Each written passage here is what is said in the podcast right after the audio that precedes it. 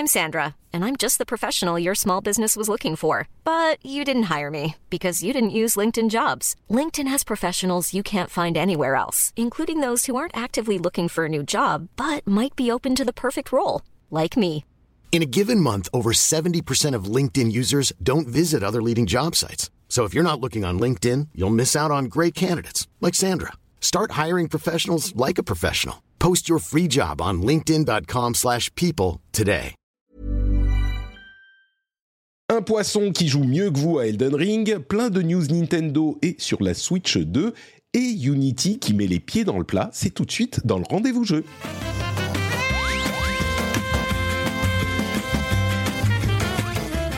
Bonjour à tous et bienvenue dans le rendez-vous jeu, c'est l'épisode numéro 311, nous sommes en septembre 2023 et on va faire un épisode tranquillou là. Aujourd'hui, c'est juste Eska et moi, on va parler de petites news plus ou moins importantes, ça va être relax. Ça va Eska ? T'es prête ? Ben oui, je suis très contente d'être là, je suis très contente de t'avoir pour moi toute seule après, je crois, 3 mois d'absence. Il me semble que la dernière fois qu'on s'est vu, c'était en juin. Oh, c'est vrai ? Et bah, comme tu sais, t'es toujours dans mon cœur, donc moi j'ai l'impression que t'es toujours là, mais c'était juin, mon Dieu. Bah, on n'a pas enregistré en juillet, en août j'étais pas là, donc ça nous amène. C'est ça. Voilà. C'est parce que tu as eu l'audace de prendre des vacances, ce que je comprends. Faut être audacieux. Ouais, tout à fait. J'étais loin au soleil et à la plage, voilà. Ça m'arrive alors, une fois par an. Moi, je suis allé au Club Med, comme j'en parlais dans le rendez-vous tech il y a quelques jours. J'étais au Club Med pour 2 jours pour la première fois de ma vie. Et alors, c'était comment ? Comme je disais, il y a une partie qui est la partie c'est les géos qui font un blind test, machin. C'était pas vraiment mon truc. Par contre, la piscine zen et l'oliveraie, c'était en Provence. L'oliveraie, mais c'était magnifique. En plus, moi, je vis dans le Nord.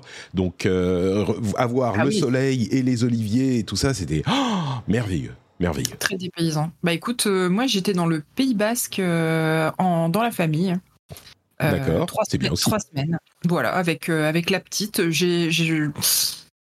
On n'a pas eu les Terrible 2, on est en train de découvrir les Terrible 3, c'est... Ah oui, les Freenagers, c'est... Je veux pas, je connaissais pas ce terme. Voilà, je vous souhaite à tous de passer par cette épreuve de la découverte de la gestion de la frustration chez un enfant de 3 ans. C'est en ça, famille. Mais les enfants qui commencent à apprendre à gérer leur frustration et à avoir le pouvoir de dire non. Et c'est hyper cool quand tu pouvais pas dire non avant que tout à coup tu peux décider pour toi. Et donc pendant un moment, ils font full use of their new ability to dire non. Et du coup, c'est... Voilà, c'est là que tu comprends que le petit bébé qui disait non, à qui tu disais bah si, et qui te suivait, bah malgré tout, et c'est fini. Ouais, donc c'est plus... Donc c'est là que t'es content que la crèche reprenne. Oui, c'est l'école, là, ça y est, rentrer à l'école. Tout oui, maternelle, tout ça, d'accord. Ouais. Donc, bon, il y a les vacances ont recommencé pour Escarina, et donc, elle est de retour dans le rendez-vous jeu. Bonheur. Exactement. Je précise aussi aux auditeurs qui souhaiteraient que j'ai raté sur la croisette, on pourra se rencontrer, mais alors à Paris, le 21 octobre, je vais le répéter chaque semaine jusqu'à ce moment-là, mais le 21 octobre, j'ai la confirmation qu'on aura notre rencontre IRL à Paris. A priori, ça sera au Corcoran du Sacré-Cœur. Donc c'est le 21 octobre à 16h, save the date, venez nombreux, on s'amusera bien. C'est juste, on boit un verre, j'allais dire une bière, mais moi j'aime pas la bière. On boit un verre et puis on papote, et voilà, c'est rien de spécial. Écoute, moi je serais bienvenue, mais là tu viens de dire que t'aimes pas la bière, donc je... Tu annules tout. Je suis un peu embêtée. Je peux t'offrir un verre d'eau du robinet, du coup. Non, mais on trouvera un truc. J'ai dit que j'aime pas la bière, mais l'alcool, c'est potentiellement envisageable, tu vois. Je suis pas super fan, mais pour te faire plaisir, on peut. On va négocier. Ça va. Surtout si tu ramènes certains de tes comparses de certains autres podcasts auxquels tu participes, je crois que c'est obligatoire. C'est genre, ces conditions, je sais pas. Bon, on verra. En tout cas, 21 octobre, soyez là. Je voudrais remercier les nouveaux patriotes qui ont rejoint le Patreon du Rendez-vous Jeu. On a Damien, Lionel Belnet, je me demande si c'est le network des gens qui sont belles, c'est possible. Olanta Salas, Mérine Drake, Brunoob, qui est Bruno le Noob. Je suis sûr qu'il n'est pas si noob que ça, mais il est certainement suffisamment modeste pour garder son pseudo. Et je voudrais mentionner un petit mot qui m'a fait plaisir de Cédric Day, qui est également devenu patriote, qui a dit que ça lui avait fait très plaisir d'entendre son pseudo la semaine dernière, parce que c'était comme au Club Dorothée à l'époque, tu sais, quand tu voyais ton nom dans le truc qui défile. Donc voilà, si vous aussi, vous voulez avoir le plaisir retrouvé du Club Dorothée, eh bien vous pouvez devenir patriote. Très haute du rendez-vous jeu, ça fait à peu près le même effet selon Cédric. Et merci aussi au producteur de cet épisode, Steph Sinalco, qui commence peut-être déjà à regretter son choix. Merci à vous tous. On envoie le jingle, pip, et puis c'est les news importantes de la semaine. Alors, comme je vous le disais, on va commencer avec la news de loin la plus importante de cette semaine, qui est le fait qu'on a un poisson rouge qui a battu plusieurs boss d'Elden Ring. C'est Point Crow, qui est un YouTuber et un Twitcher célèbre, enfin en tout cas populaire, qui a réussi à faire jouer Elden Ring à son poisson rouge. Vous vous demandez peut-être comment le poisson rouge a fait pour jouer à Elden Ring. C'est pas... Alors, on a les histoires de on joue à Elden Ring avec la guitare de Guitar Hero, avec un dance pad de Dance Dance Revolution, etc. En fait, c'est un truc qui s'est déjà fait, nous a précisé la reporteuse grand reporter Eska. Il y avait eu un truc il y a une dizaine d'années avec Pokémon, c'est ça ? Un poisson qui joue à Pokémon. Oui, c'est ça, ouais. Et je pense que ça a dû se répéter un petit peu si t'entends. Oui, effectivement, c'est ma spécialité cachée, hein, les jeux vidéo battus par les années. Alors, en l'occurrence, j'imagine que c'était la même chose, mais ils ont en fait une caméra sur comment ça s'appelle ? L'aquarium, c'est ça. L'aquarium du poisson qui s'appelle Tortellini. Et ils dessinent une sorte de grille derrière avec les boutons. Sur chaque grille, chaque case de la grille correspond à un bouton. Et il y en a une fréquence différente en fonction de ce qu'on veut qu'il fasse plus. Et quand le petit poisson est en train de nager dans l'aquarium, bah, il passe devant différentes cases et ça active différents boutons de la manette. Et du coup, il a fait ça pendant un petit moment, mais... Tortellini, le poisson, a réussi à battre non seulement Magritte, mais il est allé jusqu'à la phase 1 de Mélania, qui est le boss le plus fort du jeu. Il a fini la phase 1, il est arrivé à la phase 2 de Mélania. Alors, il n'a pas fait plus que ça, il n'a pas fait la phase 2 de Mélania, il ne faut pas déconner quand même. Ce qui est incroyable dans cette histoire, c'est que... Alors, c'est un poisson rouge qui joue, tu vois, les guillemets. J'attends la chute. Mais c'est un peu au hasard, quoi. Il appuie sur les boutons au hasard, on est d'accord.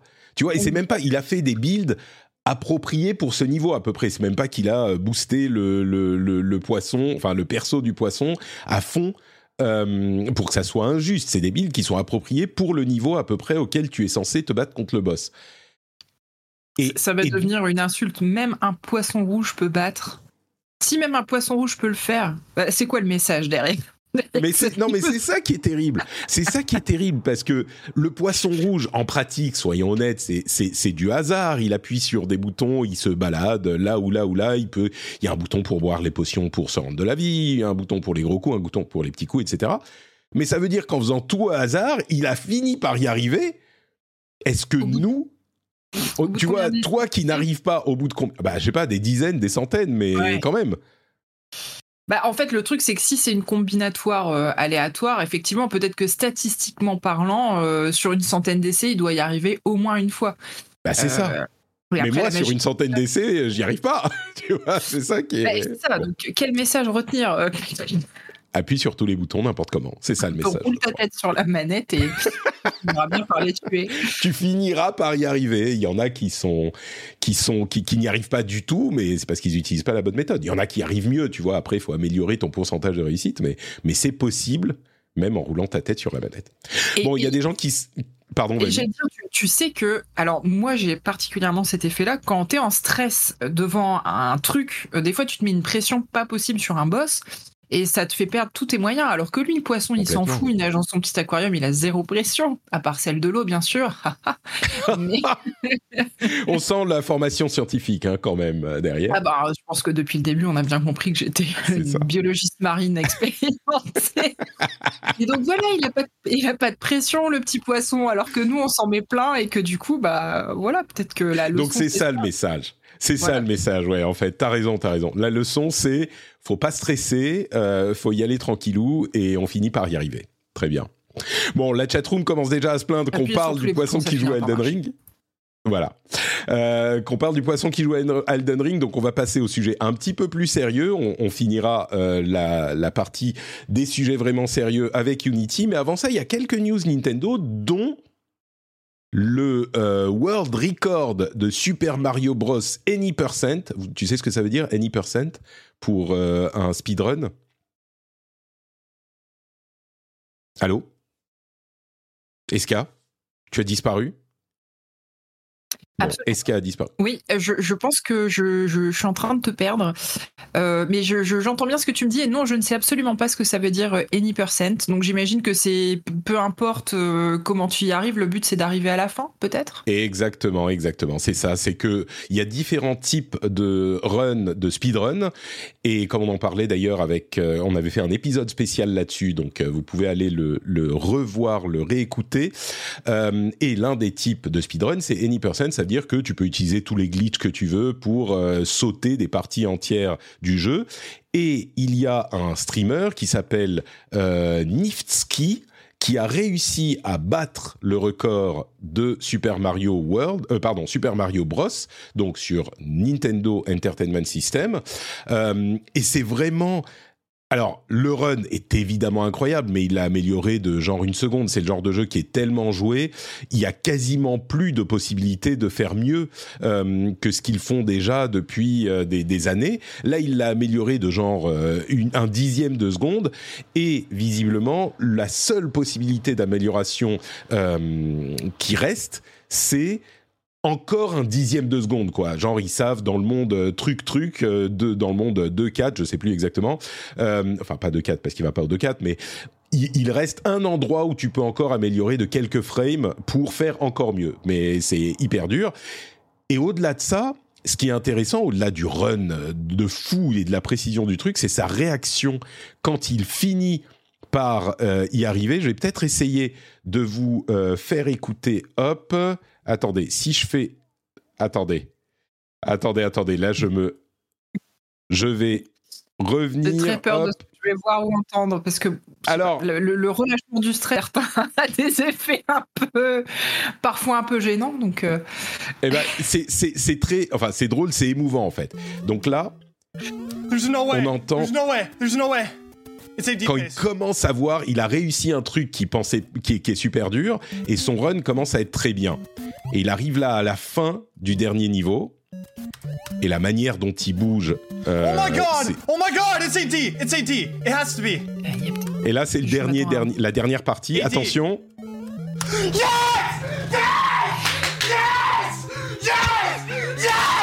Oh my god! C'est un peu fort. Je baisse. Oh my god! Mais moi j'entends pas ton son. Alors ça s'entend peut-être dans le Twitch live, mais... Ah, pardon. J'aime bien toutes les réactions qu'on voit dans le chat avec les... Ouais. Qui sont en train de... Et ce qui est marrant, c'est que à la fin, il devient hyper tellement ému. Tu vois, il se met à pleurer. C'est mignon. C'est mignon, voilà, c'est rigolo. Allez voir la vidéo si vous en avez l'occasion. Je la mettrai dans la newsletter. Le truc est hyper impressionnant, et puis après c'est hyper mignon. Donc voilà, je voulais en parler. Vous pourrez aller voir ça si ça vous intéresse. On en parlait juste avant, hein, de la gestion de la pression. On disait quand t'es devant un boss, mais Elden Ring, mais moi un truc comme ça, je serais incapable de faire ça. J'aurais un niveau de pression bien trop élevé. Mais en fait, je pense que je ferais une syncope avant, quoi. Je crois que le truc, c'est qu'il faut tellement le faire, c'est comme tous les sports que tu pratiques, tu vois, oui. Tu le fais tellement que ça devient automatique et que tu enlèves une partie de ton... de ta nécessité de cerveau consacrée à ce truc, en ayant tellement l'habitude que ça devient des automatismes. Et donc, je pense que la pression chute avec ça. Mais évidemment, quand il voit, il a fait sur les 4 niveaux, il a gagné 3/10 de seconde à chaque niveau, et il voit qu'il va pouvoir battre le truc au final à 1 seconde. Sur le dernier niveau, c'est hyper dur de rester calme, quoi. Et d'ailleurs, il y arrive même pas, quoi. Bon. Bah, c'est normal, voilà. C'est normal. Clairement.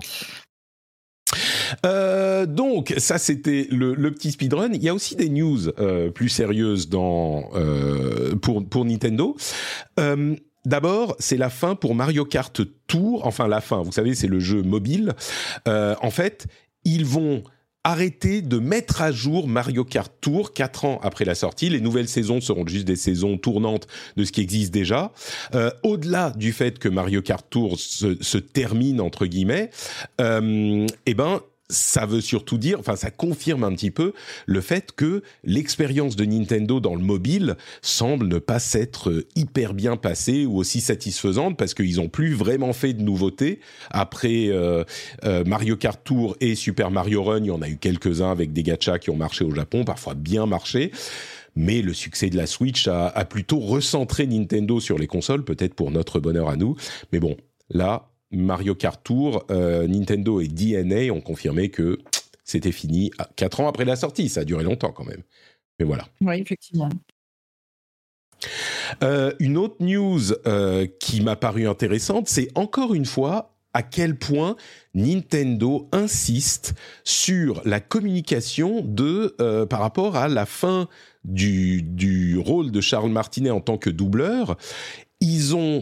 De doubleur de Mario, ils ont vraiment insisté pour dire j'annonce un changement de rôle, maintenant je vais être représentant de Mario plutôt que doubleur. Je me demande, ils en font tellement, je me demande si c'est pas pour... ils se sont dit merde, sur internet on va avoir des problèmes si jamais on dit que c'est Charles Martinet va plus doubler Mario, et donc on va vraiment en faire des tonnes pour montrer qu'il va être un ambassadeur Mario, tu vois, que c'est vraiment, il est toujours là, alors que c'est un rôle, j'ai l'impression, je sais pas, mais c'est un rôle un petit peu genre, bon bah, il est viré du doublage de Mario, tu vois.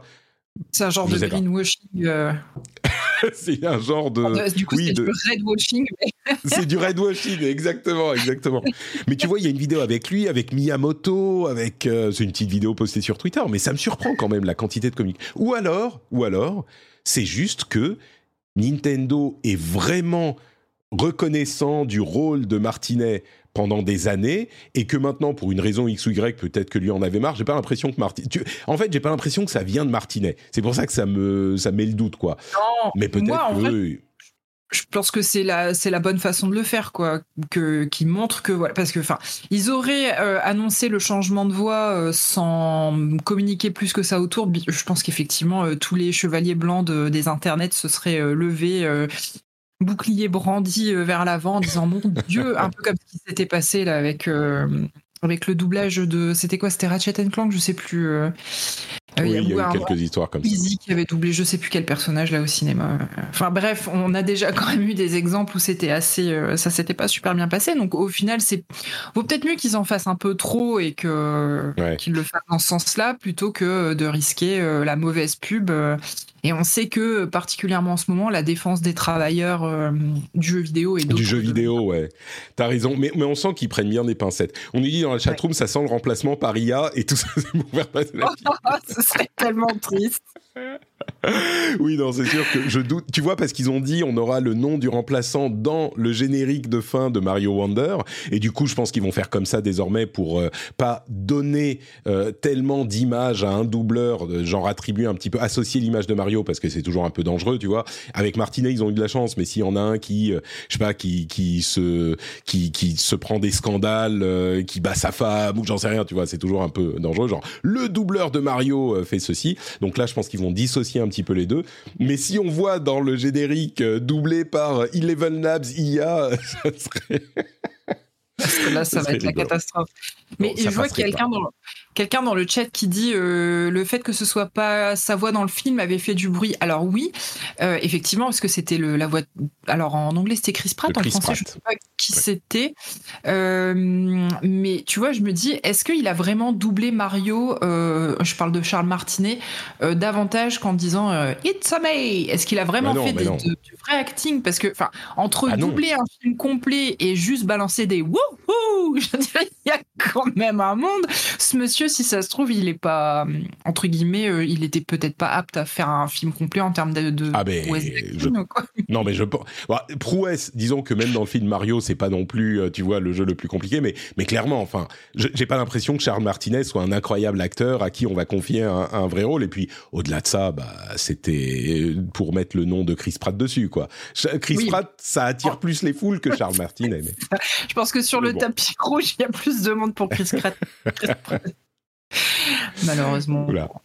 Bon, bref, donc voilà, ça c'était pour en rajouter une petite couche sur cette histoire de Charles Martinet, mais surtout ce dont je voulais vous parler, c'était un truc qu'on a évoqué la semaine dernière, en fin d'émission quand la news ou la rumeur est tombée, c'est les premiers détails concrets sur la Switch 2 qui auraient été montrés. Alors c'est du conditionnel qui est pas très conditionnel parce que c'est pas officiel, mais il y a eu vraiment de nombreux retours de développeurs qui ont vu le prototype de la Switch 2 à la Gamescom, donc Nintendo l'a montré à différents développeurs pour commencer à diffuser les infos et préparer la communauté du développement. Donc, ce qu'on en retire, il y a un petit peu d'informations, pas énormément, mais ça serait une machine avec écran LCD, histoire de nous en revendre en version OLED plus tard, mais ça serait une machine avec, avec un écran LCD...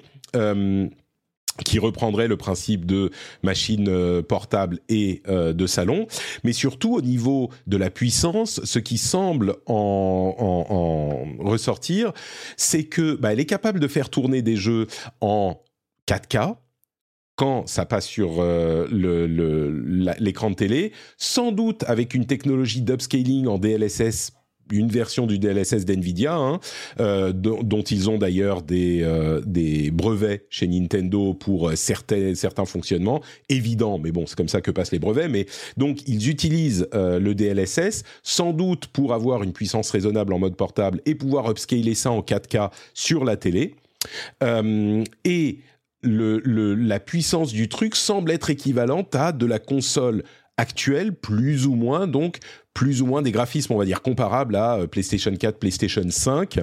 Ce qui est un petit peu surprenant, mais ils montraient une démo, une version de Zelda Breath of the Wild avec un plus haut framerate et une plus haute résolution. Bon, s'ils ne changent pas les textures et les détails du monde, c'est pas complètement fou non plus. Mais surtout, il y avait une démo, la démo de The Matrix Awakens, dont vous vous souvenez peut-être, c'était la démo Unreal Engine 5 qui était disponible sur PlayStation 5 et Xbox en 2021, mais c'est une démo de l'Unreal Engine 5, et elle semble fonctionner sur cette version de la Switch. Donc, on est à un niveau de puissance qui serait peut-être un peu plus élevé que ce qu'on aurait pu attendre par habitude de Nintendo, qui se limite généralement dans les niveaux de puissance de ses machines pour des questions de coût et puis enfin, plein d'autres questions, mais voilà. Donc, rien d'incroyable. C'est quand même cool. Moi, c'est un petit peu ce que je veux avec la Switch. C'est une Switch plus puissante. Enfin, avec la Switch 2, c'est une Switch plus puissante. Et... peut-être qu'on pourrait être surpris par d'autres trucs super cool que Nintendo nous montrerait, mais je sais pas si toi, il y a des choses que tu voudrais avoir pour cette Nintendo Switch 2 qu'on n'a pas dont on n'a pas entendu parler ici, ou des trucs plus innovants que plus de puissance. Là, effectivement, ça donne l'impression qu'on est sur la fameuse Switch Pro qu'on attendait il y a... je sais plus, quand ils ont annoncé la Switch OLED, on s'attendait pas forcément à ça, mais... je suis un peu partagée. Là, comme ça, si c'est juste de l'augmentation de puissance, moi, je pense pas que je me l'achèterai, ou en tout cas pas avant la Switch 2 OLED. Si, sur la Switch OLED, là, justement. Et là, pour l'instant, enfin, moi, pour l'usage que j'en ai, elle me va très bien. Après, est-ce que ça veut dire qu'effectivement, la puissance actuelle de la machine impose des contraintes techniques qui font que ça limite les créateurs de contenu dans le type de proposition et dans leur créativité. Ah oui, là quand même. Et donc dans ce cas-là, ok. Après, moi, ayant un PC, je joue pas à la Switch pour. Bah, tu vois, quand tu joues pas à la Switch pour sa puissance, quoi. Non, voilà. Alors, même, tu vois, même un Zelda, moi, j'y joue pas sur la Switch. On en avait déjà parlé que j'étais pas cliente de Zelda. Donc, je me sens pas. Là, moi, juste racheter une Switch pour un hub de puissance avec le catalogue de jeux actuel, à titre très personnel, ça m'intéresserait pas, quoi. Donc, à voir si effectivement il y a d'autres. Tu sais bien que si ça se produit, il y aura aussi des jeux exclusifs sur la Switch, mais mais c'était plus. Il y aura de la rétrocompatibilité, j'espère bien quand même. J'imagine qu'ils vont rester sur le format propriétaire. Mais si tu veux, moi, les jeux qui m'attirent sur la Switch, c'est pas les jeux qui sont gourmands déjà techniquement. Enfin, tu vois, les derniers jeux que j'ai achetés, c'est et Saturism. Oui, non, c'est sûr. Mais même pour ces jeux-là, ça commence à être vraiment moche, quoi. Sur ta télé, c'est pixelisé. Moi, je trouve, en tout cas. Mais je suis d'accord que pour la version dockée et l'upscale sur les télés qui sont de toute façon avec une résolution de plus en plus importante, c'est sûr que là-dessus, il peut effectivement y avoir un vrai besoin. Et puis, au-delà de ça, alors je pense que la Pro n'aurait pas été aussi loin. La Pro, justement, qui était la rumeur au moment de l'OLED, c'était plutôt pour avoir une résolution plus élevée avec les mêmes jeux et peut-être une fréquence plus élevée avec les mêmes jeux. C'est ce qu'on imaginait. Mais là, une 2, ça va beaucoup plus loin puisqu'on aurait vraiment des graphismes qui seraient comparables aux générations actuelles. Ce qui permet aux développeurs, en fait, de continuer à adapter des jeux relativement simplement. Tu vois, ils ont un standard duquel ils peuvent ne pas avoir besoin de redévelopper un truc de A à Z pour la Switch parce que c'est tellement loin du standard.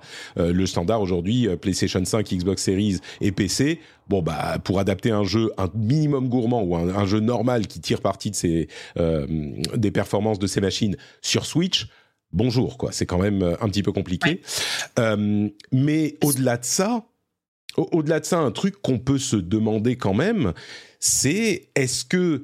parce que c'est une nouvelle approche pour Nintendo. Il y a la question de la rétrocompatibilité. On avait eu cette rétrocompatibilité entre la Wii et la Wii U. Je dis c'est un nouveau modèle, mais c'est un petit peu... On semble-t-il plus ou moins le même, en fait. Il y aura une rétrocompatibilité, mais avec la Wii U, ils se sont plantés de manière magistrale, comme on le sait. Là, est-ce qu'ils vont se contenter de faire une Switch plus puissante, ou est-ce qu'on voudrait qu'ils aient des nouvelles fonctionnalités de la machine innovantes qu'on va peut-être perdre parce qu'ils vont juste faire une... C'est en fait la grande question. Là, on a des rumeurs sur la puissance et les trucs évidents, mais est-ce qu'ils vont venir nous faire un truc qu'on n'attendait pas, qui va proposer autre chose ? Et est-ce que ça sera aussi inintéressant que les trucs de la Wii U ou que le HD Rumble qui n'a jamais servi à rien ? Bah, si le device, d'un point de vue form factor, on va dire, est exactement le même, mais que c'est ce qu'il y a sous le capot qui change... Par exemple, si je prends mon exemple à moi, aujourd'hui, je vois pas d'intérêt de l'acheter. Du coup, comme tu dis, se pose la question de la rétrocompatibilité. Oh, est-ce que... Pourquoi ? Mais parce que la Switch, elle est tellement moche, il y a plein de jeux. Moi, au début, au lancement de la Switch, je me disais, c'est simple, tous les jeux, je vais les prendre sur Switch. Parce que t'as aucun désavantage. Tu peux les prendre en portable et sur la télé, et ça marche quand même assez bien, même si c'était un peu moche, c'était suffisant, quoi. Aujourd'hui, je peux plus acheter un jeu qui est disponible sur une autre machine et sur Switch. Aujourd'hui, je me dis mais non, je vais pas le prendre sur Switch parce que c'est juste trop moche, quoi. On nous dit un écran 3D dans la chatroom. Why not? Oui, un écran 3D. Sauf que c'est pas d'occasion. Moi, je prends vraiment mes jeux sur Switch par rapport au contexte de jeu. Est-ce que c'est un jeu qui se joue plutôt en nomade ? Et donc, dans ce cas-là, je vais le prendre sur Switch.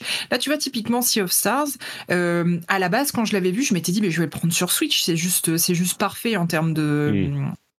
ça se prête très bien au jeu nomade. Finalement, je l'ai pris sur PC parce que j'ai offert Zelda à mon mari et j'ai voulu lui laisser la Switch libre. Et moi, je voulais pas passer à côté de mon Sea of Stars, donc je l'ai pris sur PC. Mais oui, tu sais qu'il est sur... t'as une PlayStation ? Oui, tout à fait, j'ai une PS5. Et t'as pas l'abonnement... Ah non, t'as peut-être pas l'abonnement PS Plus Premium. Non, et en plus, on a une seule clé à la maison. Et du coup, je sais que tu vois, celle-là, c'est quand même plus agréable docké. Alors que moi, tu vois, la Switch, j'y joue quasiment pas en docké, j'y joue quasiment qu'en nomade. Donc, j'ai vraiment un usage qui est très différent. Et jamais j'ai eu la problématique dont t'as parlé juste avant de dire je vais prendre un jeu sur PC parce que sur Switch, il est vraiment trop moche. Donc, je pense qu'en fait, on a des usages qui sont très différents et que c'est pour ça. Par contre, effectivement... En fait, le truc, c'est que t'aimes pas assez Nintendo. C'est ça le problème. Très sincèrement, effectivement, quand je regarde la quantité de jeux Nintendo que j'ai sur ma Switch, elle est assez faible en fait. Hein. Moi, c'est vraiment l'aspect nomade et le type de jeux qui sont proposés sur ce support sur un autre support nomade. Enfin, de toute façon, il y a quoi comme autre support nomade ? Alors maintenant, oui, il y a les ROG Ally et les Steam Deck, mais on va dire dans un prix et un format. Ouais, c'est plus la même chose. Nomade. Donc, c'est marrant, c'est hyper intéressant ce que tu dis parce que je pense qu'il y a beaucoup de joueurs qui sont pas des core gamers de fous qui boivent les paroles et de Nintendo et qui vont se précipiter pour acheter les trucs qui sortent comme on peut l'être certains ici. Et du coup, pour beaucoup de gens, la Switch va rester la Switch et ils vont mettre un moment à passer sur une Switch 2. Il faudra un argument hyper convaincant, plus que juste un Metroid Prime 4. Ça, s'il est sur Switch 2 uniquement, ça va convaincre les core gamers. Mais le gros des joueurs, enfin, ils en ont vendu, je sais plus, 130 millions des Switch. Les gros seront très contents le gros des joueurs sera très content avec leur Switch. Avant de passer à une autre Switch qui fait juste la même chose en mieux. Bon, il faudra peut-être un Mario, un nouveau Mario 3D, Mario Odyssey 2, tu vois, peut-être qu'il sera exclusif Switch 2. Bon, bref. On en reparlera quand on aura plus d'infos concrètes. Bien évidemment que si Nintendo veut absolument vendre son nouveau support, il a tout intérêt à ne pas faire de rétrocompatibilité. Après, ça veut aussi dire pour lui qu'il va se couper d'une partie de... Ah non, mais rétrocompatibilité, c'est sûr. C'est sûr. Je peux pas imaginer qu'il y aura pas de rétrocompatibilité. Moi non plus. Mais comment va-t-elle être gérée ? Ça veut dire que tous les jeux vont devoir avoir une version dégradée. Enfin, en tout cas, tous les jeux qui prévoient... Ah non, alors attention, Toi, tu parles de, je sais pas, post-compatibilité ou que les jeux qui vont sortir sur Switch 2 seront tous compatibles Switch. Ah non, ça, je pense pas. Au bout d'un moment, ils vont finir par dire, non, ce jeu, il est Switch 2 exclusif, comme on a des PlayStation 5 exclusifs et Xbox Series exclusifs, c'est normal.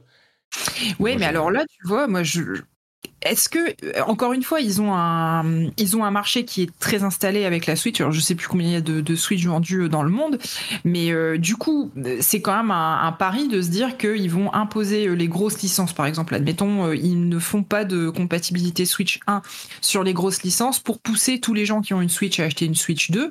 Moi, je me mets à la place de la maman qui a acheté la Switch à son gamin et qui a l'impression d'acheter exactement la même console.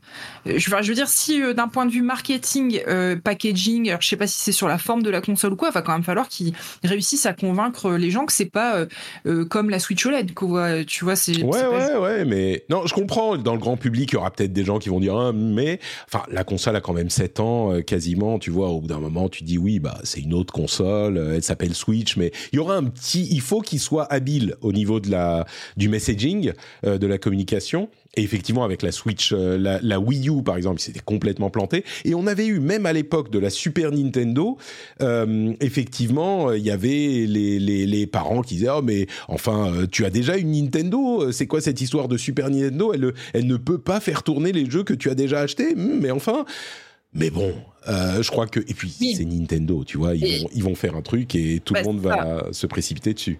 Mais le truc, c'est que si je dis pas de bêtises, à part la Wii et la Wii U, jusque-là, tu sais, chaque nouveau changement de matériel portait un tout nouveau nom, un tout nouveau design. Ouais, mais tu oublies les portables. Tu oublies les portables parce que les Game Boy, les DS, tu vois, on est passé de Game Boy Advance, 3DS, tout ça, ça pouvait...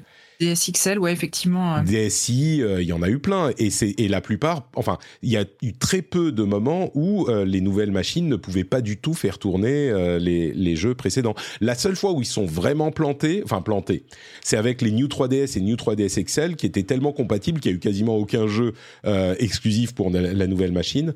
Mais bon, écoutez, on aura plus d'infos quand Nintendo décidera de communiquer dessus. A priori, on est vraiment sur un calendrier qui devrait nous amener à une sortie premier semestre 2024. Donc, ça devrait pas trop tarder. J'imagine qu'après les fêtes, ils commenceront à en parler. Et je suis curieuse aussi de voir...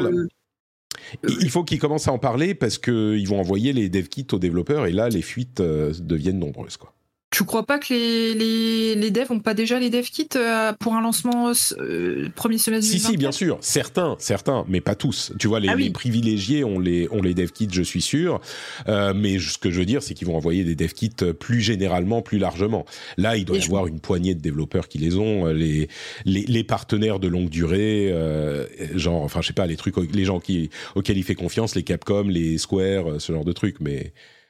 Ouais, peu, et Je suis curieuse de voir l'influence qu'a actuellement le marché mobile PC qui est en train de prendre en puissance. Quel impact ça va avoir sur la com de Nintendo, la façon dont ils vont vendre leurs machines, ou est-ce qu'ils sont toujours en mode OZEF, on est dans notre bulle Nintendo, on vend notre truc. Je crois qu'ils sont OZEF, tu sais, le marché des PC portables, format console portable, il est quand même, il fait du bruit pour nous, mais enfin il est minime, tu vois. Ouais. S'ils vendent quelques centaines de milliers de consoles, ça sera déjà très bien. Je pense pas qu'ils jouent dans la même cour, tu vois. Ouais, et je vois Malo qui compare ça à la vente de la PS4, PS5. Je suis quand même pas d'accord parce que quand tu passes d'une PS3 à une PS4 ou d'une PS4 à une PS5, t'as tout le form factor qui change. C'est quand même pas la même chose. Là, j'ai quand même l'impression. Le form factor, tu veux dire la forme de la console ? C'est à ce niveau-là que ça te. Oui, c'est ça, la forme de la console, les manettes. Enfin, on part carrément sur une nouvelle génération. Là, pour moi, c'est pas ça. On est plus sur effectivement le DS, DSi. Mais tu veux dire simplement parce que la console a la même forme, on n'a pas l'impression d'avoir un nouveau truc. Tu veux dire un truc vraiment différent. C'est ça.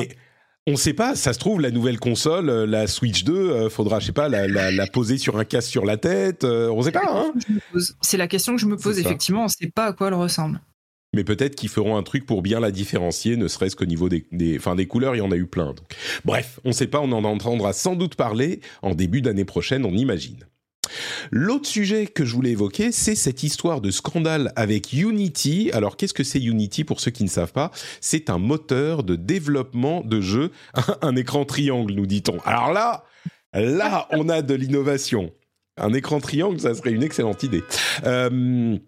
Unity, c'est un moteur de développement de jeux qui est extrêmement utilisé, surtout dans les sphères de développeurs indépendants.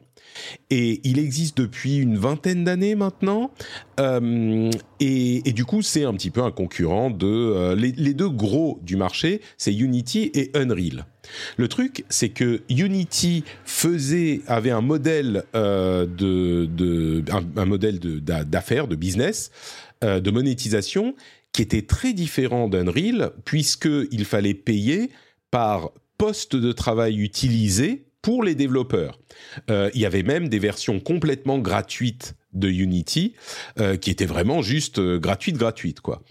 Ils ont annoncé de nulle part, il y a quelques jours, le fait qu'ils changeaient leurs conditions d'utilisation du jour au lendemain, enfin ça prendrait effet début 2024, et que, à partir de ce moment, il faudrait que les développeurs payent Unity par nombre de jeux installés par les utilisateurs, par les joueurs.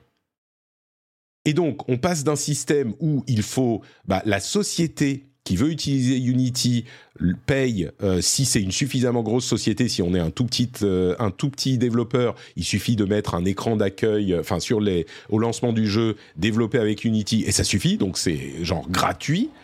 Ou alors, si on est un pro et qu'on a une utilisation un petit peu différente, il faut payer par mois et par poste de développement, ou par an et par poste de développement.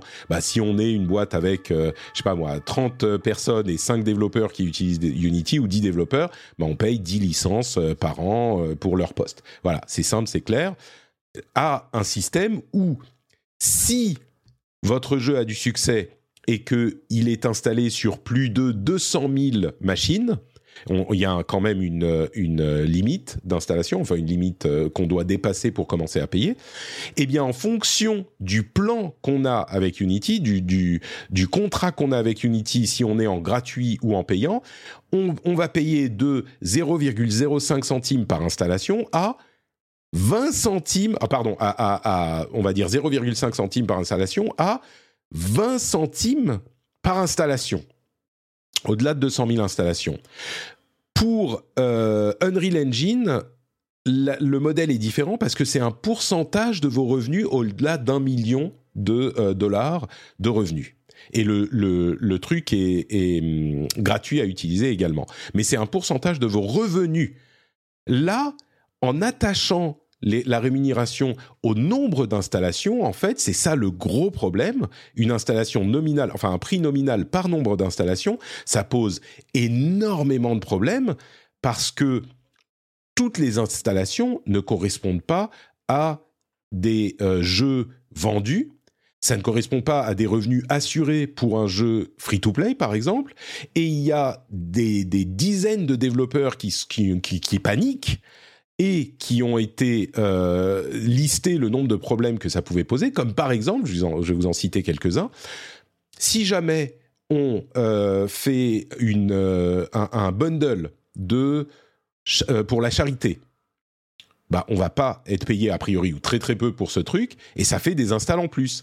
Si on inclut notre jeu dans un service type Game Pass, bah, on passe d'un truc... Enfin, plein de gens vont l'installer sans l'avoir payé, mais vous allez devoir payer par unité à Unity. Le pire, encore pire que ça, c'est que ça s'applique à tous les contrats, même les existants. Alors, ils doivent commencer pour les nouvelles installations à partir de 2024, mais tous les jeux existants sont concernés. Et les jeux qui sont sortis il y a très longtemps, peut-être que ça va pas faire des tonnes de nouvelles installations en 2024, mais les gens qui utilisent le moteur depuis 4-5 ans pour développer un jeu qui sort maintenant ou début 2024, ils ont fait leurs calculs sans ces frais supplémentaires. Et du coup, ça peut vraiment les mettre dans la merde parce que oui, c'est que 20 centimes par jeu. Alors pour les contrats payants pro, c'est des sommes plus réduites qui sont peut-être moins impactantes. Mais pour 20 centimes par jeu, surtout, il y a quelqu'un qui donnait un exemple d'un jeu free-to-play. Il disait, ben voilà, on installe 1 million de trucs. Ça veut dire qu'on doit payer on réussit à installer sur 1 million. Ça veut dire qu'on doit payer sur 800 000. On réussit à monétiser 50 000 à tel niveau. Et on se retrouve à perdre de l'argent, à devoir plus à Unity que ce qui rentre. Alors... Depuis, Unity est par la voie alors c'est pas directement Riccitiello, qui est un ancien de EA, qui a présidé à EA à 2 reprises avec des résultats assez catastrophiques pour les développeurs, enfin pour l'aspect créatif du jeu vidéo. Bref, ils ont commencé à en parler, ils ont dit alors, ok, donc il y a des problèmes, il y avait d'autres problèmes potentiels qu'on pouvait estimer, c'est la piraterie. Les jeux installés par des pirates qui vont pas payer, bah ça compte comme une install quand même. Les jeux installés sur plusieurs machines, ça compte comme plusieurs installations. Et jusqu'à ce qu'ils clarifient, les jeux désinstallés, réinstallés, comptaient comme plusieurs installations.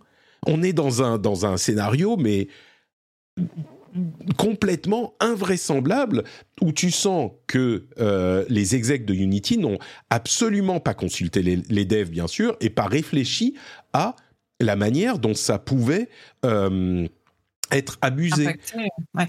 Et je pense que c'est pour ça que... Excuse-moi, juste pour finir, ils sont revenus sur certains trucs. Chez Unity, là, dans la panique communication de crise, ils ont dit « Ah oui, non, alors attendez, on va repérer les trucs piratés et ça va pas compter, les démos, ça comptera pas non plus, les trucs de Game Pass, en fait, ça va pas impacter les développeurs parce que c'est l'éditeur, enfin le distributeur qui va payer. Genre, Microsoft et Sony, ils ont vachement envie de payer Unity, tu vois, pour tous les jeux installés dans leur service et réduire encore la marge sans doute déjà négative de leur service Game Pass. Et Microsoft va dire ouais, pas de problème, on vous paye Unity pour les jeux des développeurs qui font. Enfin bref, ils sont en roue libre complète et c'est la panique. Moi je pense que ça va carrément être enfin ils vont devoir dire ok, on annule, on va repenser au truc parce que c'est pas possible quoi. Pardon, vas-y.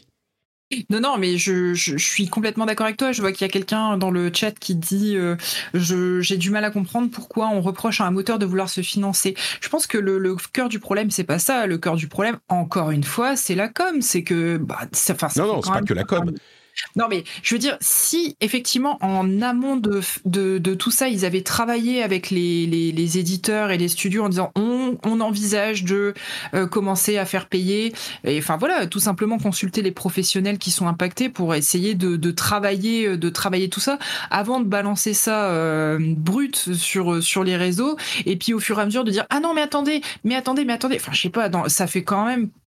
Ça fait amateur, c'est, et je pense qu'une partie du mal, il est là, c'est que effectivement le truc est balancé comme ça, les mecs reviennent en arrière, enfin c'est n'importe quoi. C'est au-delà de ça, je pense. T'as raison que tout ça c'est hyper problématique, mais au-delà de ça, c'est qu'ils n'ont pas réfléchi aux conséquences de leur changement, tu vois. Et parce qu'ils n'ont pas travaillé en amont avec les studios. C'est ça. Exactement, enfin, exactement. T'as l'impression qu'ils se rendent compte de certaines problématiques en les exposant comme ça sur Internet. C'est quand même pas un truc que tu balances. Enfin, ça quand même. Je veux dire, il faut pas être très fut-fut pour imaginer les conséquences que ces changements-là peuvent avoir sur les studios.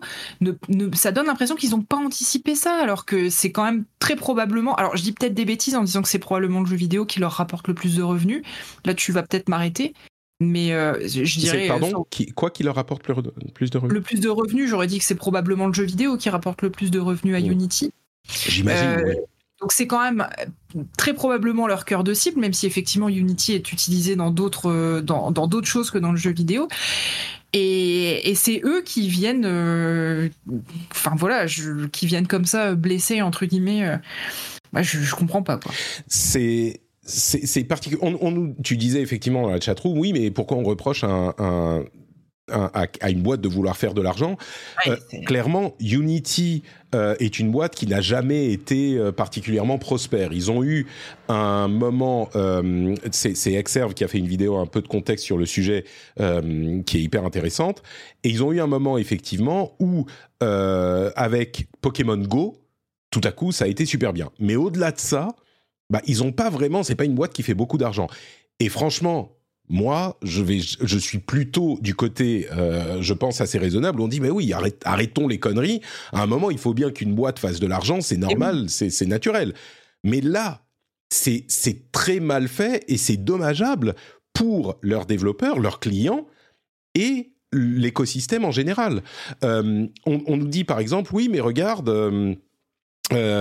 attends, est-ce que j'ai le jingle mais on aime l'argent, c'est tout à fait ça. Oui. Et à un moment ils sont réveillés, mais c'est mal fait. Là c'est on aime l'argent qui marche pas bien. On nous dit par exemple, oui mais regarde, ça ne s'applique qu'aux gens qui vont avoir 200 000 installs par an et ça touche que 1% des développeurs. Mais on s'en fout. Ça touche les développeurs dont c'est le métier et qui réussissent à en faire quelque chose de leur jeu. Tu vois, il y a 10 000 jeux qui sortent par an sur Steam. Évidemment, parmi les 10 000, il y en a très peu qui réussissent à en faire quelque chose.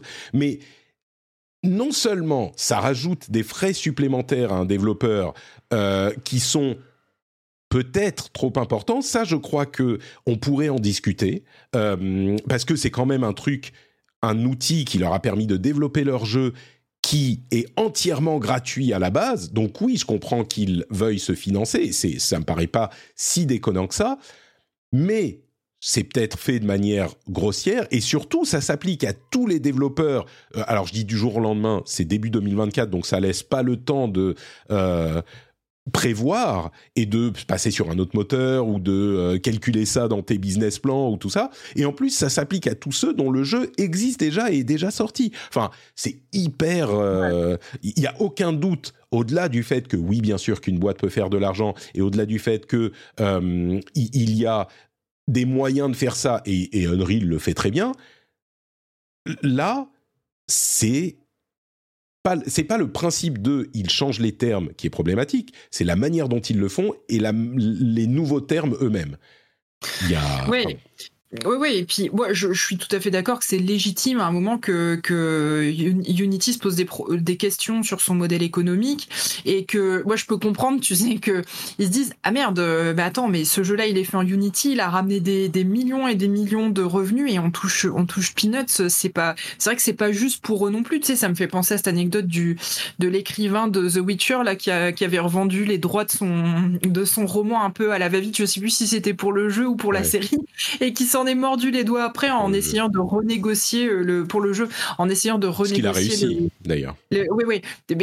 Ouais, effectivement, je trouve que pour Unity non plus, c'est pas juste, mais faire les choses comme ça. En plus, effectivement, quand on apprend que le patron est allé vendre des centaines de milliers d'euros d'actions quelques jours ou la veille de l'annonce, enfin, tout ça, c'est quand même enrobé. T'as l'impression que les mecs se pointent, on dirait que c'est des. Ça fait pirate, quoi. Je sais pas quel autre terme trouver, mais ça fait filou. En plus, c'est Riccitiello, de l'ancien d'EA, qui avait été. Et il avait insulté les devs. Enfin, bref. Bref. Maintenant, vous comprenez quel est le problème. C'est pas un problème de. On nous demande le côté rétroactif n'est pas illégal. Alors clairement non. Rétroactif, pas dans le sens où on va devoir payer sur les installs précédentes, mais ça modifie le contrat qui fait que vous devez payer à l'avenir pour les installs à venir. Mais pour un jeu qui a déjà été fait, établi, et c'est les changements des conditions d'utilisation qui sont pas illégales. Je serais pas surpris si ça donnait lieu à un procès, si ça reste, au moins en Europe, parce que ça me semble abusif de changer de cette manière aussi violemment les conditions d'utilisation du logiciel. Techniquement, sur le papier, non, mais je me demande si un juge n'aurait pas son mot à dire là-dessus, quoi. Bon, on verra. À mon avis, ça va finir... Pardon, vas-y. Non, j'allais dire, ils ont vu Sony augmenter leur prix et que personne ne sait rien. Ils se sont dit, c'est bon, les gars, on peut y aller. C'est ça, exactement. Non, mais c'est vrai qu'on a eu pas mal d'exemples dernièrement avec l'excuse, entre guillemets, de l'inflation. Enfin, c'était l'inflation, avant c'était le Covid, avant. Enfin, il y a toujours quelque chose de on augmente les prix. Les gens, on a toujours un petit mouvement de rejet. Tout le monde aime l'argent, hein, donc personne n'aime en dépenser plus qu'avant. Mais là, je pense qu'effectivement, le mouvement de rejet, il est fort parce qu'il y a une véritable injustice. Et puis, surtout, ils impactent des modèles économiques de leurs clients, probablement leurs clients cibles, sans réaliser à quel point c'est une aberration de dire le système par installation, sans préciser. Alors oui, on aura des moyens de s'assurer qu'une installation, et puis pour les cas craqués, et anticiper un petit peu toutes les inquiétudes que ça peut générer. Et on va avancer parce qu'on tourne un peu en rond, mais il y a cet aspect aussi qui est hyper important et que j'avais pas évoqué. Comment ils vont calculer quelles installations sont valides ou pas ? Ils ont racheté une boîte qui fait un petit peu une sorte de malware qui s'installe sur votre machine et machin. Mais comment ils vont calculer ? Comment ils vont voir que le jeu est craqué ? Comment ils vont voir que c'est... Et en plus, ça arrive tellement vite. Moi, je pense qu'ils vont très sérieusement revoir leur truc parce que il y a plein de devs qui sont pris en otage, qui ne peuvent pas faire autrement aujourd'hui, mais ça peut donner l'occasion de passer sur un autre moteur. Alors, il n'y en a pas des tonnes, mais il y en a un autre moteur qui ne serait pas aussi contraignant, quoi. Bon, on verra. Et c'est tout pour les news du moment. Donc, on va passer avec le petit jingle au jeu du moment. Et Eska... tu as aimé aussi un jeu dont on parlait la semaine dernière, je crois. Peux-tu nous dire à quoi tu es en train de jouer ? Eh bien, j'ai fini Chants of Sennaar et effectivement, vous en parliez la semaine dernière. J'ai vraiment eu un... j'ai oublié de parler Patreon. Mon Dieu ! Patreon.com/rdvjeux, abonnez-vous si vous voulez soutenir l'émission, parce que c'est cool de soutenir le rendez-vous jeu. Non ? Si ? Si vous souteniez le rendez-vous jeu, vous n'auriez pas cette petite partie promo. Est-ce que c'est pas une bonne raison de soutenir le rendez-vous jeu ? Moi, je crois. Je vous laisse la liberté de me croire ou pas. Bon, voilà, c'était tout. Je l'avais oublié. Maintenant, c'est mentionné. Patreon.com/rdvjeux. Hiring for your small business? If you're not looking for professionals on LinkedIn, you're looking in the wrong place. That's like looking for your car keys in a fish tank. LinkedIn helps you hire professionals you can't find anywhere else, even those who aren't actively searching for a new job but might be open to the perfect role. In a given month, over 70% of LinkedIn users don't even visit other leading job sites. So start looking in the right place. With LinkedIn, you can hire professionals like a professional. Post your free job on linkedin.com/people today. Chants of Sennaar. Oui, alors c'est marrant parce que je ne sais plus qui en parlait dans ton émission. C'était Moguri ou c'était Chika, Moguri, je ne sais plus. Moguri. Moi, la La première fois que j'ai entendu parler de Chants of Sennaar, c'était dans un vieux numéro de JV le Mag où il listait un petit peu tous les jeux coup de cœur sur les prochains mois, prochaines années. Et en fait, quand j'avais vu le visuel de Chants of Sennaar et la courte description, je m'étais dit « Ah, mais c'est trop bien ce jeu, je veux absolument y jouer. »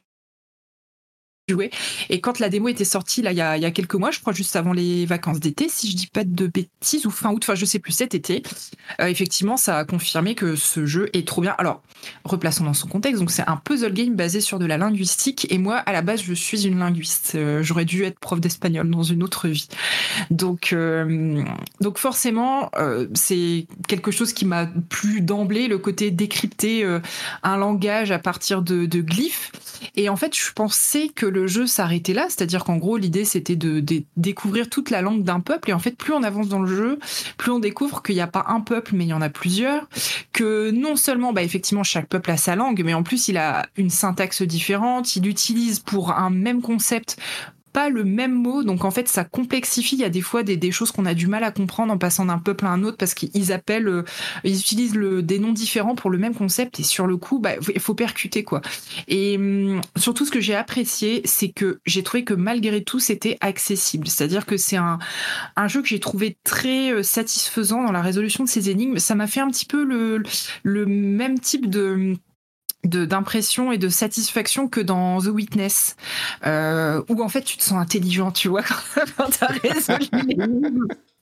J'ai pas trop l'habitude de ce genre de sensation, mais je peux imaginer. Ouais. En fait, c'est compliqué mais pas trop, c'est assez accessible, mais c'est pas non plus trop facile, et donc ça reste satisfaisant et gratifiant de trouver les solutions aux énigmes.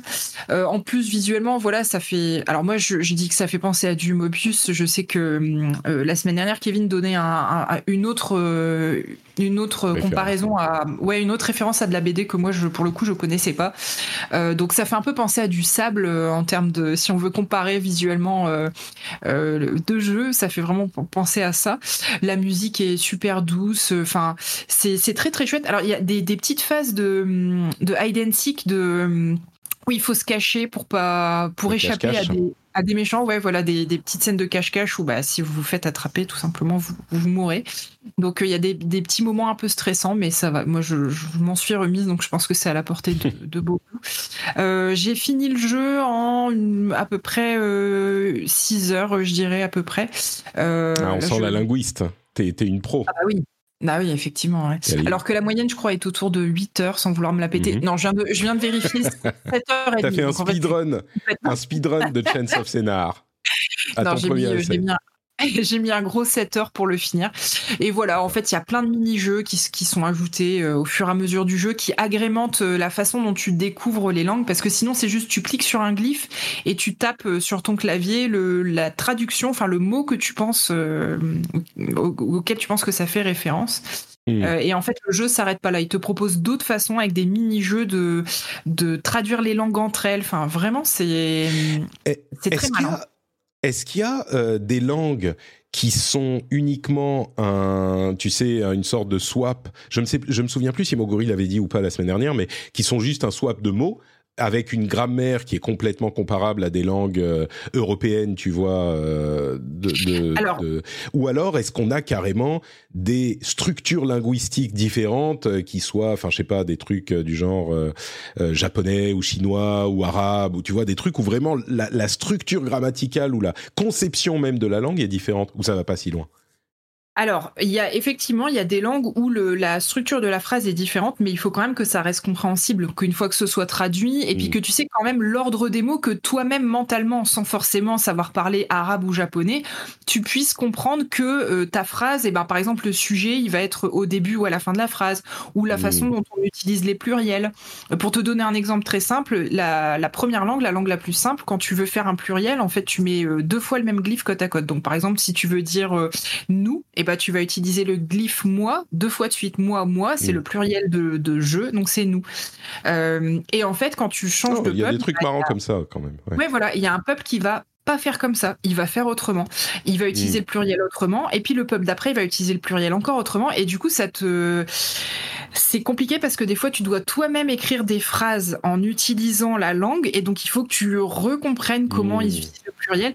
Donc, moi, je... Ah, tu me donnes envie, là, je pensais pas, mais ça me donne un peu envie, tout à coup. Ouais, j'ai trouvé ça vraiment très chouette. En plus, l'histoire est cool. Bon, ça parle de la tour de Babel, hein, c'est... Oui, il y a une démo dispo sur Steam que je vous invite à faire. La démo, elle est très parlante. C'est, si vous aimez la démo, vous aimerez le jeu, tout simplement. Je pense même que vous serez encore plus surpris par le potentiel du jeu que ce qu'on vous montre dans la démo. Donc voilà. Et je trouve il se fait en 7-8 heures et c'est bien. Il n'aurait pas fallu plus parce que sur un concept comme ça, tu joues pas 30 heures, quoi. Je pense qu'au bout d'un moment, tu te lasses. Donc c'est la bonne durée. Et c'est fait par un studio toulousain qui a fait juste un autre petit jeu avant ça que moi je connaissais pas, un brawler avec des vaisseaux spatiaux, je sais plus comment il s'appelle. Mais voilà, franchement, super chouette. Comme quoi, tu vois, on n'a pas besoin d'avoir des gros moteurs graphiques pour avoir effectivement un concept de jeu très chouette. Mais bon, ça, je pense que j'apprends rien à personne dans cette émission. Clairement. Super, donc il y a d'autres jeux. Tu m'as donné envie. Et Moguri, t'as fait mieux que Moguri. Oh là là. Alors, vraiment réussi à me donner envie. Quel compliment. Et du coup, Under the Waves, auquel tu as joué aussi, dont on parlait également la semaine dernière, bah JK m'a pas énormément donné envie non plus. Est-ce que tu vas faire un doublé ? Vas-y, dis-moi. Peut-être pas, parce que, écoute, moi, c'est JK qui m'a donné envie d'y jouer, parce qu'il m'a vendu le truc en me disant qu'effectivement, c'était un jeu de Quantic Dream, de plongée, un jeu de plongée. Alors, j'étais étonnée, je me dis, Quantic Dream qui se lance dans les jeux de plongée, qu'est-ce que c'est que ce truc ? Mais en fait, non, c'est une filiale de Quantic Dream qui, je sais plus comment il s'appelle, pardon. C'est édité par Quantic Dream, je crois. Oui, c'est ça. En fait, c'est pas un jeu de Quantic Dream. Et donc, oui, je me suis dit, jeu de plongée, il disait que c'était très zen, qu'il aimait bien faire ça entre deux jeux, que ça le reposait, etc. Ouais. Et moi, j'avais adoré Abzu. Je sais pas si tu y avais joué. J'avais un peu joué à Abzu, pas énormément. Et je m'attendais à un truc un petit peu comme ça. Alors, il faut savoir que moi, j'adore la faune marine. Quand j'étais petite, je voulais être océanographe. Voilà, vous savez. Ah, bah, on revient au poisson qui joue à Elden Ring, tu vois. Exactement. Donc moi, je fais de la plongée. J'ai mon niveau 1 de plongée. C'est pas grand chose, mais c'est vraiment quelque chose que j'aime, qui m'apaise énormément. J'adore je regarderai des documentaires. Enfin bref. Et je me suis dit putain, mais ce jeu, il est pour moi. En plus, je me suis dit bon, Quantic Dream, ça va forcément être trop bien. Oui, j'aime bien ce que fait Quantic Dream, un peu moins ce que fait David Cage, mais c'est un autre sujet. Et je me suis lancée. Hier, je me suis mise dans le noir dans mon bureau, j'ai joué 3 heures et en fait, je suis un peu déçue. Ah merde. Qu'est-ce que t'as déçue ?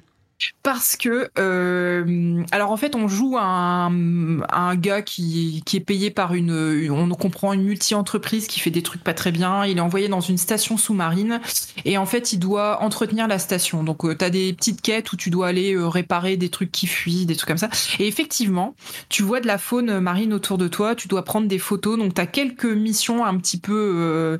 scientifique, on va dire, lié à la faune, mais et puis on comprend qu'il y a un mystère qu'il va falloir résoudre. Je pense que on dirait qu'il y a du fantastique, j'en suis pas encore certaine à ce stade du jeu, mais effectivement il y a des choses un peu, ça m'a fait penser à du Abyss de Cameron par moment. Je me suis dit tiens, il y a peut-être une histoire un petit peu bizarre à aller découvrir, mais je trouve que déjà visuellement je trouve pas ça très très beau. En fait, il y a un côté un peu cel shadé et du coup je suis un peu déçue parce que le comportement de la faune marine, et tu vois ça fait pas très naturel, ça manque un petit peu de travail je trouve sur les animations. Donc c'est genre tu remets tes lunettes, tu sais en fait les poissons ils se comportent pas comme ça dans la vraie vie, c'est ça. Et oui, mais c'est ça, mais exactement. Et du coup je suis un peu déçue, je m'attendais vraiment à être très immergée. D'ailleurs, c'est pour ça que je te dis, je me suis mise dans le noir et tout, je me suis vraiment mise en condition. Ah, littéralement immergée, t'as sorti ton aquarium géant pour te mettre dans le... D'accord, très bien. J'ai mis les pieds dans une bassine d'eau en jouant. Du coup, j'ai eu envie de faire pipi très vite, ce qui n'était pas très malin de ma part, mais... Et du coup, ouais, en fait, je suis sortie de l'immersion par tous les petits détails techniques que je trouve un peu gênants. C'est bête, mais tu vois, tu peux pas passer les dialogues, par exemple. Et moi, j'ai tendance, vu que je lis très vite, j'ai tendance à passer les dialogues dès que j'ai fini de les lire sans attendre la fin de la phrase pour jouer plus vite. Parce que vu que j'ai pas beaucoup de temps de jeu, toi-même, tu sais, j'ai tendance à... Voilà, c'est une habitude mauvaise ou non de jeu, mais je... Et tu vois...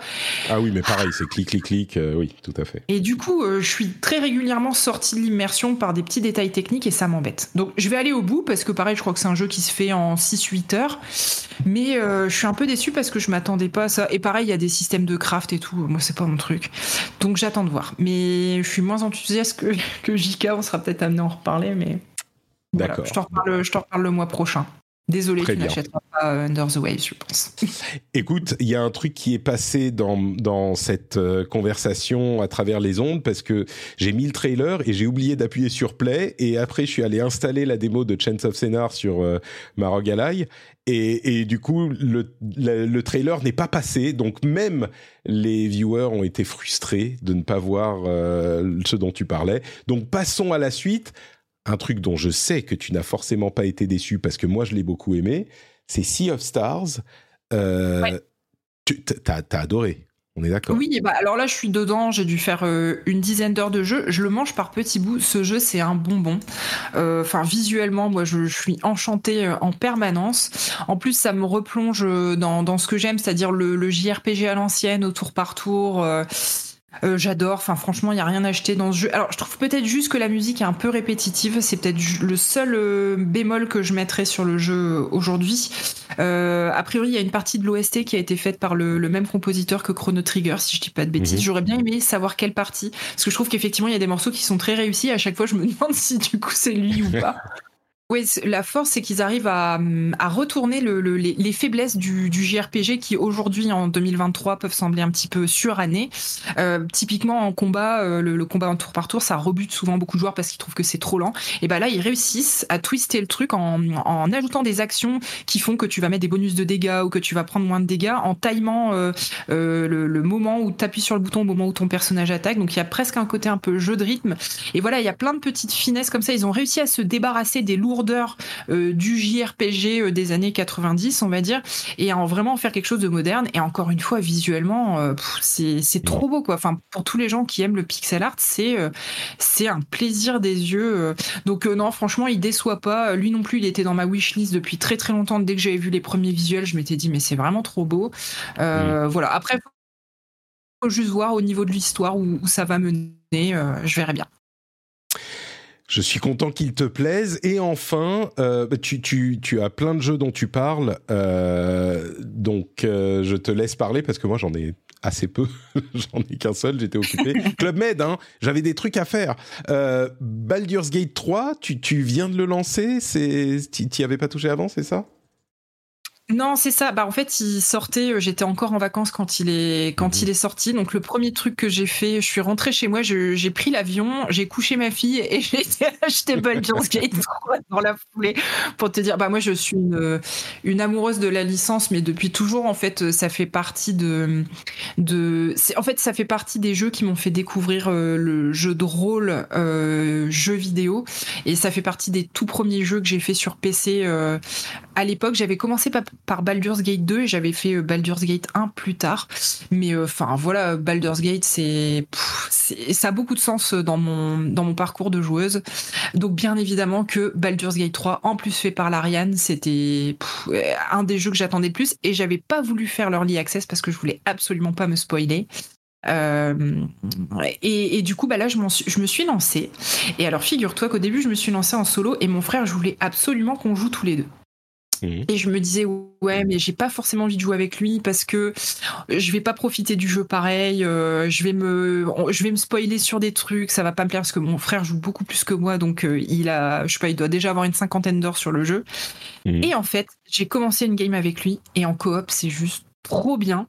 Ah oui. J'ai l'impression Ah, mais j'ai l'impression de revenir 20 ans en arrière quand on jouait tous les deux devant une télé, chacun une manette dans la main. Je trouve que la gestion du multi est faite super bien. En plus, mon frère a su doser, il arrive à pas me spoiler. Et donc ça, j'apprécie quand même vachement. Et donc en fait, j'ai carrément mis de côté ma partie solo et je ne joue plus qu'en multi avec lui.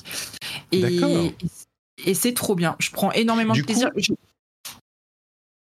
Du coup, ça se passe comment en multi? Parce que c'est un des sujets qu'on n'a pas trop évoqué malgré le fait qu'on ait parlé de Baldur's Gate à plusieurs reprises. C'est vraiment donc split screen, ou enfin en l'occurrence c'est pas du multi couch multi, mais chacun peut faire absolument ce qu'il veut. Tu peux aller où tu veux, tu peux faire ce que tu veux et tu contrôles ton perso indépendamment et tu peux grouper avec un des deux autres persos du groupe. Mais t'as une indépendance totale, c'est ça? Ouais, en fait, si je dis pas de bêtises, c'est pas nouveau. En fait, pour ceux qui ont fait les Baldur's Gate, ouais, voilà. Non, mais même avant ça, si t'avais fait du Icewind Dale, enfin voilà, des vieux jeux comme ça, des vieux RPG occidentaux. Enfin vraiment, moi j'ai baigné dedans. De mémoire, la gestion était similaire, c'est-à-dire chacun effectivement est complètement indépendant. Tu te répartis les personnages du groupe. Donc par exemple, mon frère et moi, on a chacun notre notre personnage qu'on a créé et on s'est chacun affecté un des deuxièmes personnages, donc c'est des groupes de 4 personnages au total. Et donc en fait moi je me balade et j'ai mon autre personnage qui me suit et lui il se balade et il a son autre personnage qui le suit. Tu peux faire ce que tu veux, mais ça a quand même des limites, c'est-à-dire qu'il y a des zones, quand tu essayes de sortir, on te dit vous ne pouvez pas sortir tant que l'autre membre du groupe ne vous a pas rejoint. Par contre, il y a des zones dans lesquelles tu es libre effectivement de rentrer, sortir complètement en solo. Par exemple, si tu es dans un château, il y a un sous-sol, en général, tu peux aller en solo dans le sous-sol et l'autre est pas contraint de te suivre. Par contre, il y a des zones un peu scriptées où tu es contraint de te suivre. Et ça, si je dis pas de bêtises, c'était déjà comme ça dans les vieux jeux de ce style-là de l'époque. Et donc après, il y a tout ce qui est GD. Et donc là, le GD, ça dépend qui prend la parole, qui fait le GD. Pardon, c'était pas français ce que j'ai dit, mais je pense quand même qu'on m'a comprise. Et alors là, ça rajoute, je trouve, un côté un peu méta dans le jeu qui est, il y a des personnages. Par exemple, mon frère joue un druide et au début du jeu, tu sais qu'on rencontre des druides. Et nous, on s'est dit, vas-y, c'est toi le druide, c'est toi qui leur parle. Et du coup, lui, en tant que druide, il a des aspects, des dialogues qui sont débloqués que moi, j'aurais pas eu. Ou sur certaines actions, on sait qu'on va avoir un certain type de GD à faire. Par exemple, moi, j'ai un personnage avec beaucoup de charisme, donc j'ai de l'avantage sur la persuasion, etc.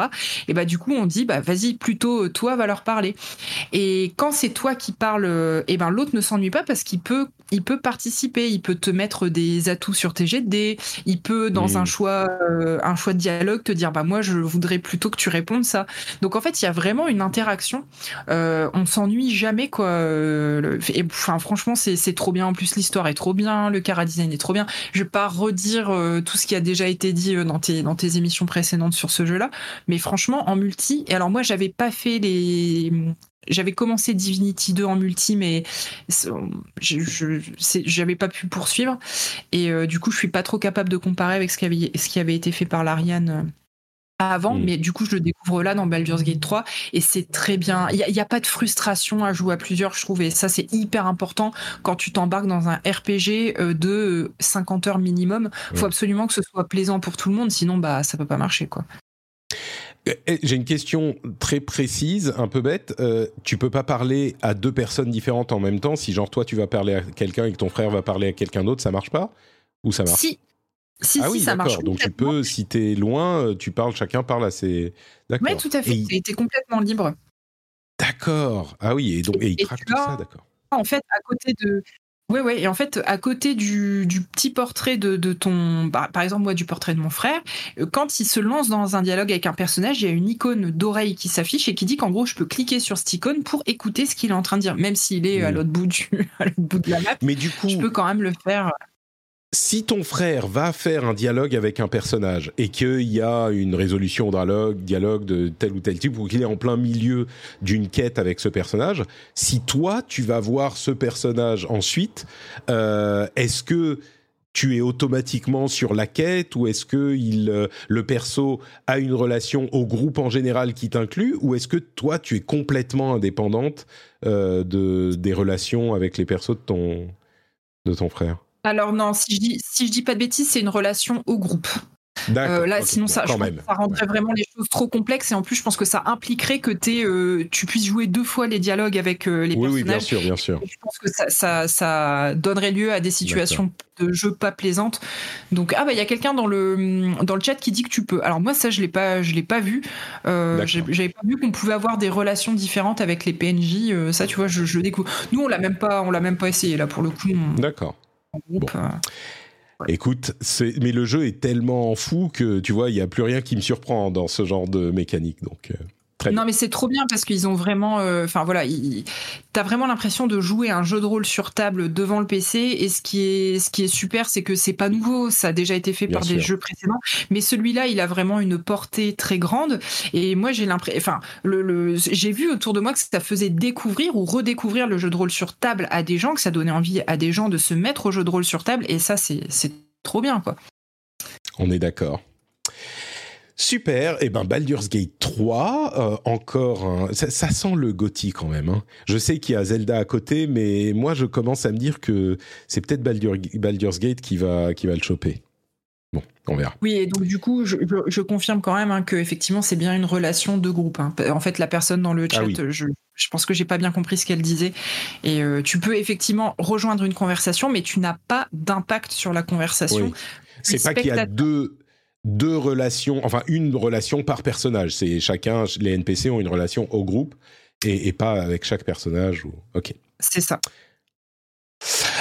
Super, merci beaucoup. C'est bien, t'as été active. De mon côté, comme je disais, j'ai pas fait énormément de choses. J'étais en train de me détendre dans la piscine zen, voyez-vous, et puis ensuite en train de faire des trucs à Paris. Mais j'ai quand même eu le plaisir de pouvoir jouer à Overwatch 2, et oui, encore une fois. Mais il y a deux aspects plus ou moins intéressants. D'une part, il y a une nouvelle mise à jour qui offre le mode Hero Mastery. Alors, c'est quoi Hero Mastery ? C'est qu'il y a des épreuves un petit peu de speedrun spécifiques pour les différents personnages. Ils les rendent disponibles un à un. Pour le moment, il n'y en a que 3. Il y a Mercy, Tracer et Reinhardt, un petit peu les iconiques du jeu. Et il y aura d'autres persos qui vont arriver au fur et à mesure. Genre, chaque semaine, il y en a un ou deux nouveaux. Et c'est un mode donc speedrun où tu as une épreuve spécifiquement conçue pour ton personnage et tu dois essayer de faire tous les objectifs. Alors il faut tuer des ennemis, healer des ennemis dans le cas des healers, ramasser des petites pièces, et donc il faut trouver le parcours optimal pour ton run. Il y a 3 niveaux différents par personnage, donc 3 parcours différents par personnage, et il faut donc choisir, alors là je fais tel run et puis t'optimises vers, bref, c'est une sorte de speedrun. Et par où je passe et à quel moment je tue quel perso, et puis tu finis par optimiser genre combien de balles je tire sur mon clip pour avoir là tel moment et tel truc. C'est assez bien fait, franchement. C'est même très bien fait, c'est très fun. Et donc, j'ai testé un petit peu ça et j'y ai pris pas mal de plaisir. C'est assez cool. Et au-delà de ça, en fait, je l'ai testé. Ici, j'ai pas de machine vraiment pratique pour Overwatch. Sauf que j'ai la fameuse ROG Ally, dont je finis par vous parler régulièrement, hein, parce que je m'en sers régulièrement. Et je répète, on me demandait dans la chatroom, est-ce que tu as un avis, est-ce qu'elle te plaît ou pas ? J'en ai parlé, mais j'ai peut-être pas fait un avis concis sur la machine. Moi, je l'aime beaucoup. Les avantages sont tous ceux que vous pouvez imaginer, et je vais en donner encore un. Les désavantages, en fait, c'est que c'est Windows, donc faut mettre à jour sous Windows. C'est un petit peu plus compliqué à utiliser, même si le logiciel de gestion des jeux Armory Crate, le truc de Asus, fonctionne plutôt bien, mais il y a quand même des mises à jour à faire sur Windows. Et l'autre souci, c'est la batterie.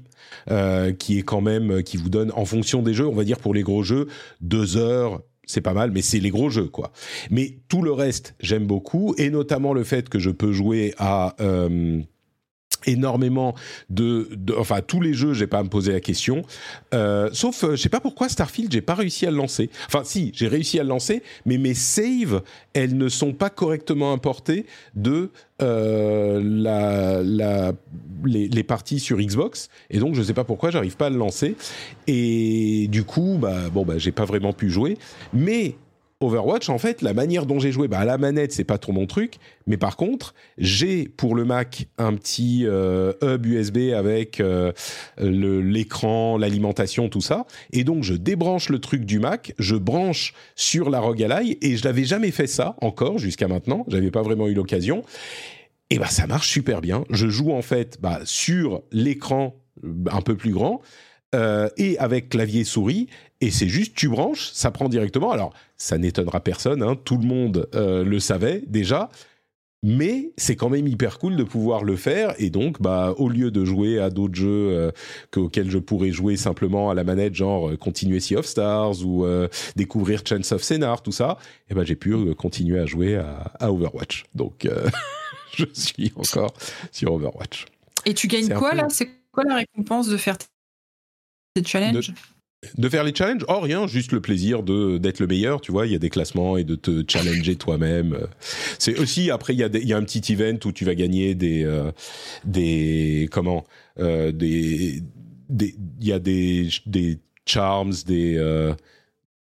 comment ça s'appelle ? Des graffitis, là. Et puis, il y a des tags, voilà.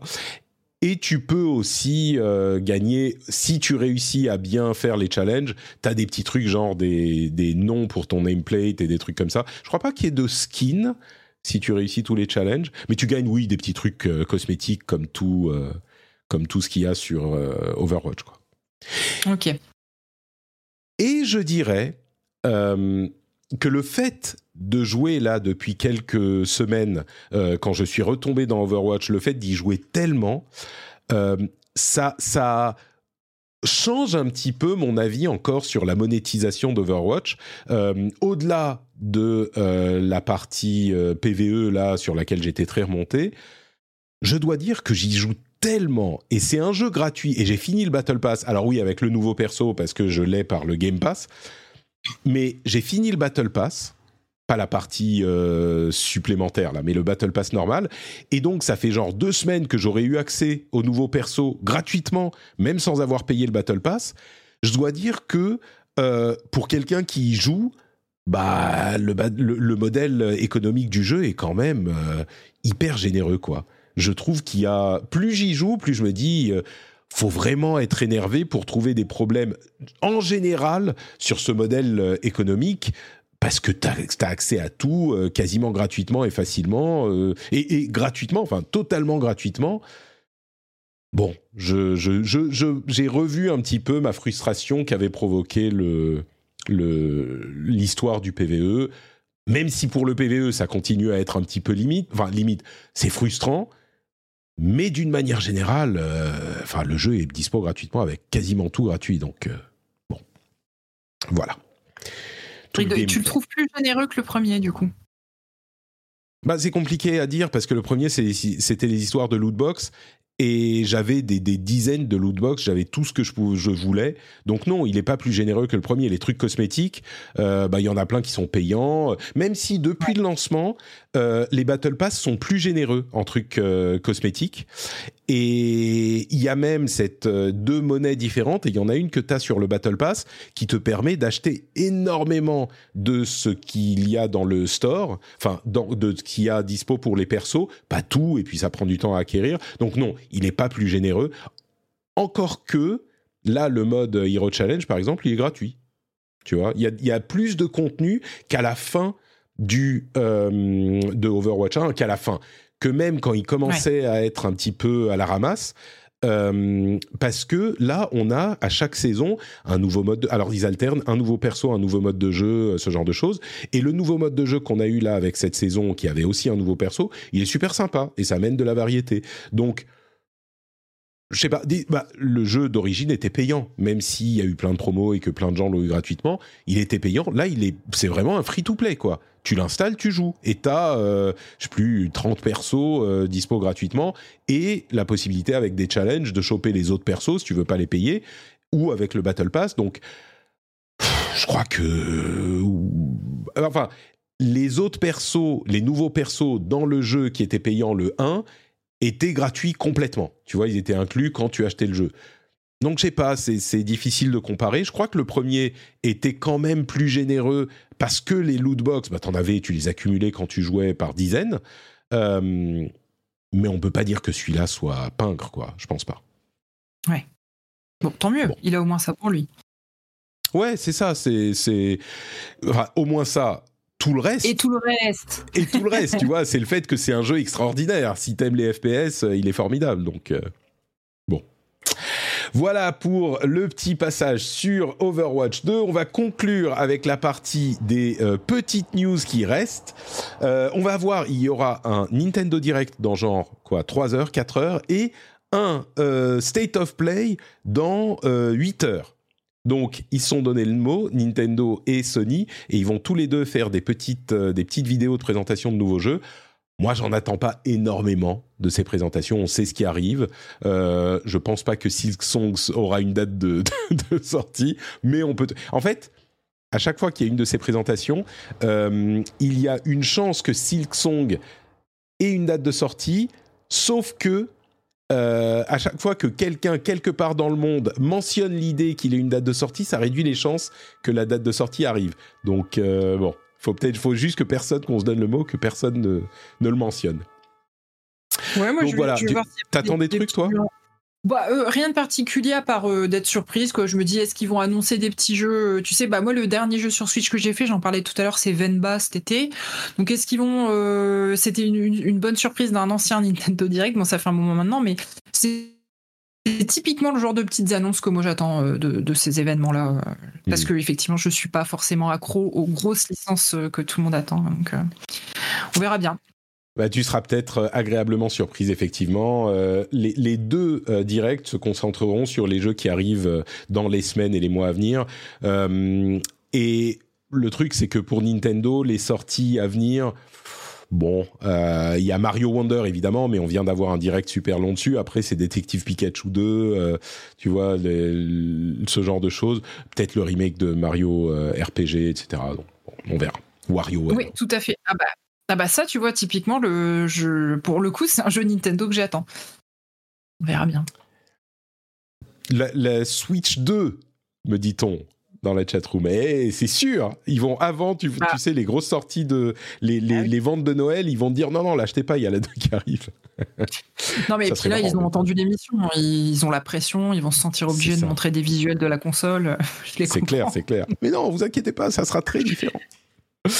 Mortal Kombat 1 est dispo en Early Access aujourd'hui et je me suis très longtemps demandé si, enfin Early Access ça veut dire si vous payez la version très chère qui vous donne accès quelques jours plus tôt, je me suis demandé si je devais le payer pour pouvoir en parler dans l'émission parce qu'il y a des influencers qui y ont eu accès et finalement j'ai décidé que non parce qu'en fait il est dispo que ce soir, c'était pas hier soir, donc on en parlera la semaine prochaine comme tout le monde. Par contre, news intéressante, y a des jeux qui vont arriver sur iPhone. Il y avait la conférence d'Apple qu'on détaillera dans le prochain rendez-vous tech, mardi prochain, qui avait plein de trucs sur les nouveaux iPhones, nouveaux Apple Watch, etc. Mais ils ont aussi annoncé qu'il y avait des jeux qui arrivaient sur iPhone, dont Resident Evil 4, Assassin's Creed Mirage. Et alors, Resident Evil 4, c'est un jeu qui est plus ancien. Mais Assassin's Creed Mirage, il arrivera quelques mois après sa sortie sur les grosses consoles, sur iPhone. Je suis un petit peu... Il y a d'autres jeux également, Death Stranding, etc. Mais là, on ne parle plus d'adaptation ou de version de jeux console qui sont repensés pour une version téléphone. C'est les vrais jeux. Sur un petit écran, je ne sais pas si ça sera forcément top, et avec des contrôles tactiles, je ne sais pas si ça sera forcément top, mais c'est surprenant, quoi. Mirage, c'est vraiment sorti, il disait, début 2024, je crois, non, en 2023, disponible sur iPhone. Ouais, effectivement. La puissance des machines.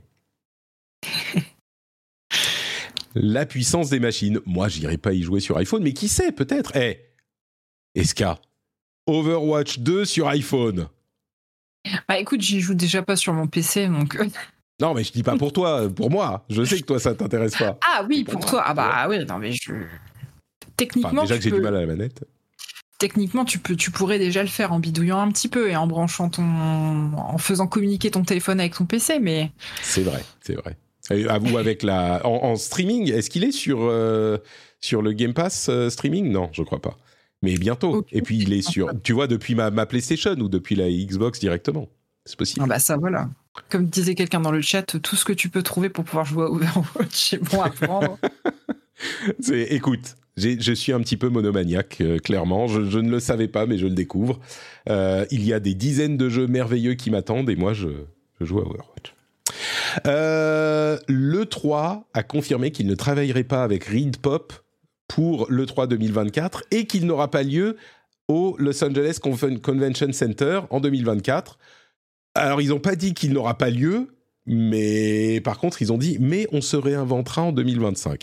Au bout d'un moment, enfin, c'est comme la Switch Pro, tu vois, ou la Switch 2. Au bout d'un moment, à force de le dire tous les ans, ils vont finir peut-être par avoir raison. Mais je me demande si on a raison de leur faire confiance encore ou de les croire. Est-ce qu'un jour, il reviendra ? Je crois. Alors, en tout cas, s'ils continuent à communiquer dessus, c'est qu'ils en ont probablement très envie maintenant. L'envie, j'en doute pas. La possibilité de le faire. C'est du coup, ça laisse la place à Jeff Keighley pour son Summer of Games, qui n'est pas grand-chose d'autre qu'un label, hein, donc c'est pas vraiment quelque chose. Mais du coup, est-ce que l'année prochaine, enfin en 2024, on va arrêter de dire le Note 3 ou le Non-E3 et on va commencer à dire le Summer of Games ou l'été des conférences ou je sais pas, mais le 3 devient moins cohérent à utiliser comme nom. Ouais, c'est clair. Il y a le syndicat des travailleurs du jeu vidéo qui a sorti une étude chiffrée sur l'état du marché et l'état du marché du travail qui est assez intéressante. Je la mettrai dans les notes, enfin pas dans les notes, pardon, dans la newsletter. Donc si vous voulez vous abonner à la newsletter, il y a dans les notes de l'émission un lien pour le faire. Il y a plein de choses hyper intéressantes sur la démographie, les profils des travailleurs du jeu vidéo. Plein de choses très intéressantes que je vous engage à aller regarder. Quoi d'autre ? Roblox a annoncé plein de choses différentes pour leur plateforme. C'est une plateforme dont on ne parle pas énormément, mais qui est énorme pour les enfants, hein. C'est pas juste Minecraft. Il y a des outils de développement dans Roblox et il y a énormément de problèmes dont on avait parlé dans l'émission au moment des enquêtes sur la relation qu'ils ont avec la monétisation et les enfants. Bah là, ils font un truc qui va dans le bon sens. Ils vont faire payer pour le marketplace en vrai argent et les créateurs de Roblox vont récupérer tout l'argent. Roblox ne va plus prendre de partie des revenus des créateurs. Ils vont bien sûr prendre une partie des revenus des trucs qui sont vendus aux joueurs, mais pour les créateurs, la marketplace est devenue beaucoup plus saine. C'est plutôt une bonne chose. Je crois que c'est à peu près tout. Pour l'émission, on aura... oui, c'est ce truc de créateur, je vous mettrai dans la newsletter. Et aussi un truc sur une streameuse, Alana Pierce, qui a essayé de voyager dans Starfield jusqu'à une autre planète dans le système solaire. Et contrairement à ce que je disais hier, la semaine dernière, en fait, c'est possible de voyager jusqu'à une autre planète dans le système solaire, sauf que une fois qu'on y arrive, bah c'est pas la vraie planète, ça prend 7 heures ou 8 heures ou des heures et des heures, et c'est pas la vraie planète. C'est l'image, la JPEG, tu sais, de la planète qui était affichée quand t'étais à côté de l'autre, ouais, et tu peux pas interagir avec. Genre tu passes au travers, c'est juste une JPEG, quoi. Je t'ai entendu en parler, moi j'ai pas encore commencé à y jouer, et j'avoue... Alors après, je m'attendais pas forcément à un jeu d'exploration spatiale, donc voilà, mais je comprends toute la frustration que t'as pu expliquer dans les deux précédentes émissions. Notamment avec Fumble, j'appréhende du coup un petit peu de mettre les mains. Pour l'instant, je l'ai mis sur le côté parce que c'est une bonne surprise. Et je me suis dit, il y a plein de gens qui ont dit, mais attends que ce soit patché. Et franchement, quand je vous entends, je me dis effectivement, c'est peut-être pas plus mal. Ça vaut peut-être. C'est très très Bethesda d'accord tout ça. Square Enix a perdu 2 milliards en valeur boursière sur ces derniers mois. C'est depuis les reviews de Final Fantasy XVI. Square ne va pas très bien, clairement. X-Defiant sortira vers fin septembre. Vous savez, c'est le jeu de Ubisoft, genre le free-to-play CSGO, Overwatch de Ubisoft. Je regarderai ce que ça donne. Comment il s'appelle le... Merde Non, pas les propriétaires de Borderlands. C'est le Embracer. Voilà, j'ai perdu le nom. Ils vont pas très bien et ils seraient visiblement en train de réfléchir à revendre Gearbox, alors qu'ils les ont achetés il y a genre 2 ans, à revendre Gearbox déjà. Ouais, c'est fou, non ? Bah, carrément. Je suis surpris. Enfin... Ils vont clairement pas très bien. Donc. Et enfin, on célèbre les 20 ans de Steam. C'était hier ou il y a 2 ans que Steam a été lancé. Est-ce que tu sais depuis combien de temps tu as un compte Steam ? C'est une excellente question. Je pense que je m'étais créé un compte Steam à l'époque où j'avais acheté la Orange Box pour commencer à jouer pareil. À Half-Life. Donc ça doit remonter à peut-être 15 ans, quelque chose comme ça. Ouais, même plus, 2006. Je crois. Moi, c'est à ce moment aussi, et parce que je voyais sur Twitter des gens dire « Ah, oh, moi, je l'ai installé 2 mois après la sortie. » Je me suis dit « Oh, est-ce que je faisais partie des early adopters ?» Et non, en fait, c'était genre 2006, quelque chose comme ça, où je l'ai installé et je faisais partie des gens qui l'ont installé très, très tard, en fait. Pareil. Oui, et je me rappelle qu'à l'époque, c'était très bizarre d'installer une plateforme pour télécharger des jeux. Enfin, je pense que c'était la première fois que ça m'arrivait de ma vie de gameuse. Je me rappelle que c'était un concept un peu bizarre, puis après, tu dis « Eh, mais il y a plein de jeux. » Et puis, attends, il y a des soldes et puis là, bah, c'est le début de l'enfer, quoi. C'est ça. Oui, au début, c'était vraiment juste un launcher pour leur jeu à eux et pour télécharger facilement les patchs. Et puis, on était dans un monde où les jeux en physique existaient encore beaucoup, quoi. Donc, ils avaient tout le monde, hein. Ils avaient compris, mais on était hyper hostile au truc à la base, parce qu'on se disait « Ah, mais télécharger des jeux, moi, j'ai de la DSL, tu te rends pas compte, machin. » Bon. C'est souvent comme ça quand t'as raison trop tôt. Donc tu verras, on parlera dans Unity dans 20 ans. Ouais, je sais pas si ils ont eu raison trop tôt. Hein. Ils ont eu raison au bon moment et ils étaient juste là, juste un tout petit peu en avance. Et 2006, j'étais déjà en pas en fibre, mais en câble. Donc ça allait quand même. Moi, j'avais la DSL en 2006, ouais. Eh oui, j'imagine bien. C'était le cas de la plupart des gens. Merci Eska, un très bon moment passé en ta compagnie, malgré les micros déconnectés et les mésaventures auditives. Est-ce que tu peux nous dire, oui, où on peut te retrouver ? Dire, je pense que depuis toutes ces années, c'est bien la première fois que je te vois avoir un problème technique en direct. Donc je me félicite que ce ne soit pas moi cette fois. Et du coup, où on peut me retrouver ? C'était ça ta question. C'était ça. Et ben on peut me retrouver sur X, Twitter, escarina_, ici tous les 2e jeudis du mois, tous les mois aussi à peu près sur Super Gamerside. Là, on a notre rentrée demain soir, figure-toi. Et puis aussi sur Kiss My Geek, donc le site. Alors je vais pas parler d'actu parce qu'on est malheureusement très peu actif en ce moment, mais de temps en temps on balance un test. On a encore balancé un test de Disney Illusion Castle là, il y a quelques jours. Donc voilà, si vous voulez lire des petits papiers de qualité par des gens qui n'en sont pas moi, et ben Kiss My Geek. Des papiers de qualité par des gens qui n'en sont pas. J'aime beaucoup la formule, même si... Pas moins. Ah, pas moins, d'accord. J'allais dire, j'aime beaucoup la formule, même si elle me semble un petit peu, comment on dit, self-deprecating. Mais...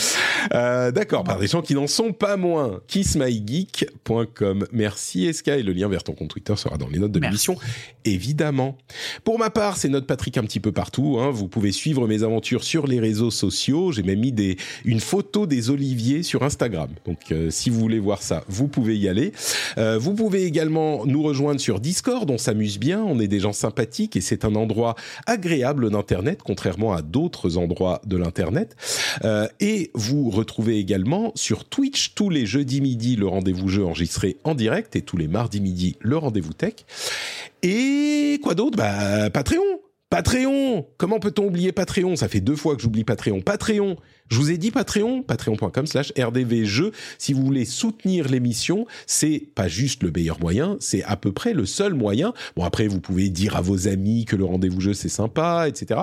Mais patreon.com/rdvjeux, c'est le moyen de soutenir financièrement. On vous remercie très chaleureusement de faire partie de l'équipe qui permet à cette émission d'exister. On vous fait de grosses bises et on se retrouve dans une semaine pour un nouvel épisode. Ciao, ciao.